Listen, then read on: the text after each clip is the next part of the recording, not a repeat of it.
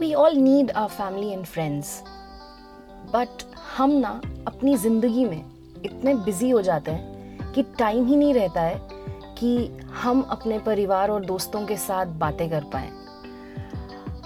Of हम phone पे बात करते हैं बर्थडे विश करते हैं कभी कभार रोज़ बात करते हैं एंड कभी किसी प्रॉब्लम में फंस जाए तो अपने दोस्त को फ़ोन करके ज़रूर कहते हैं, अरे यार, बहुत बड़ी प्रॉब्लम में फंस गई हूँ प्लीज़ हेल्प कर दे यार।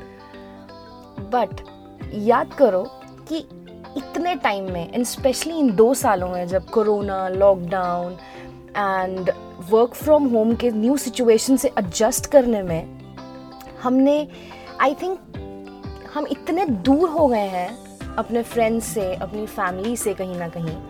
कुछ लोग ऑफ़ कोर्स घर पे हैं और साथ में हैं बट देन उनके अलग टेंशंस बिकॉज़ न्यू सिचुएशन है एडजस्ट करने में इतना प्रॉब्लम हो रहा है कि वो जो actual heart to heart talk होता है ना, जिसमें हम अपने फ्रेंड्स के साथ, अपने फैमिली के साथ, अपने प्लान्स प्रॉब्लम्स हम किस माइंड स्पेस में हैं, वो एक सुकून के साथ बैठ के जो डिस्कस करते हैं ना, वो आई थिंक कहीं ना कहीं हम भूल चुके हैं। वो एक्चुअल वेली गपशप, चाय के साथ या किसी कैफ़े में, या हर एक दोस्त का, हर एक दोस्तों का या फैमिलीज़ का अपना एक अड्डा होता है। एक थिंकिंग कॉर्नर होता है। जहाँ पे वो लोग बैठ के they feel comfortable and they feel warm जहाँ पे वो अपनी बातें शेयर कर सकते हैं, गपशप कर सकते हैं। आई थिंक हम भूल चुके हैं। वीकेंड पे अपनी पुरानी अलमारी में अपनी पुरानी यादें ढूंढना। पुरानी फ़ोटोज़ देखकर अपने दोस्त को कॉल करना एंड कहना, अरे, याद है तुझे? हम यहाँ गए थे और तू तेरे साथ ये हुआ था।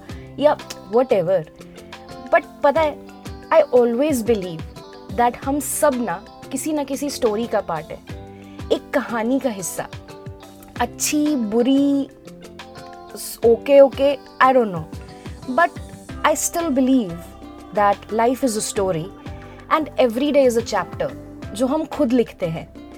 एंड क्यों हम अपनी लाइफ के इन चैप्टर्स को इतना बोरिंग बना रहे हैं फ्रस्ट्रेशन से भर रहे हैं, या इतने ज़्यादा एंटी सोशल होते जा रहे हैं कि अपने खुद की बातें ही नहीं शेयर कर पा रहे तो चलो, इस कहानी को और खूबसूरत बनाते हैं और गपशप करते हैं hey everyone this is your host Deepti starting a weekly podcast Gapshap at नुक्कड़ की चाय airing Sunday 5 pm.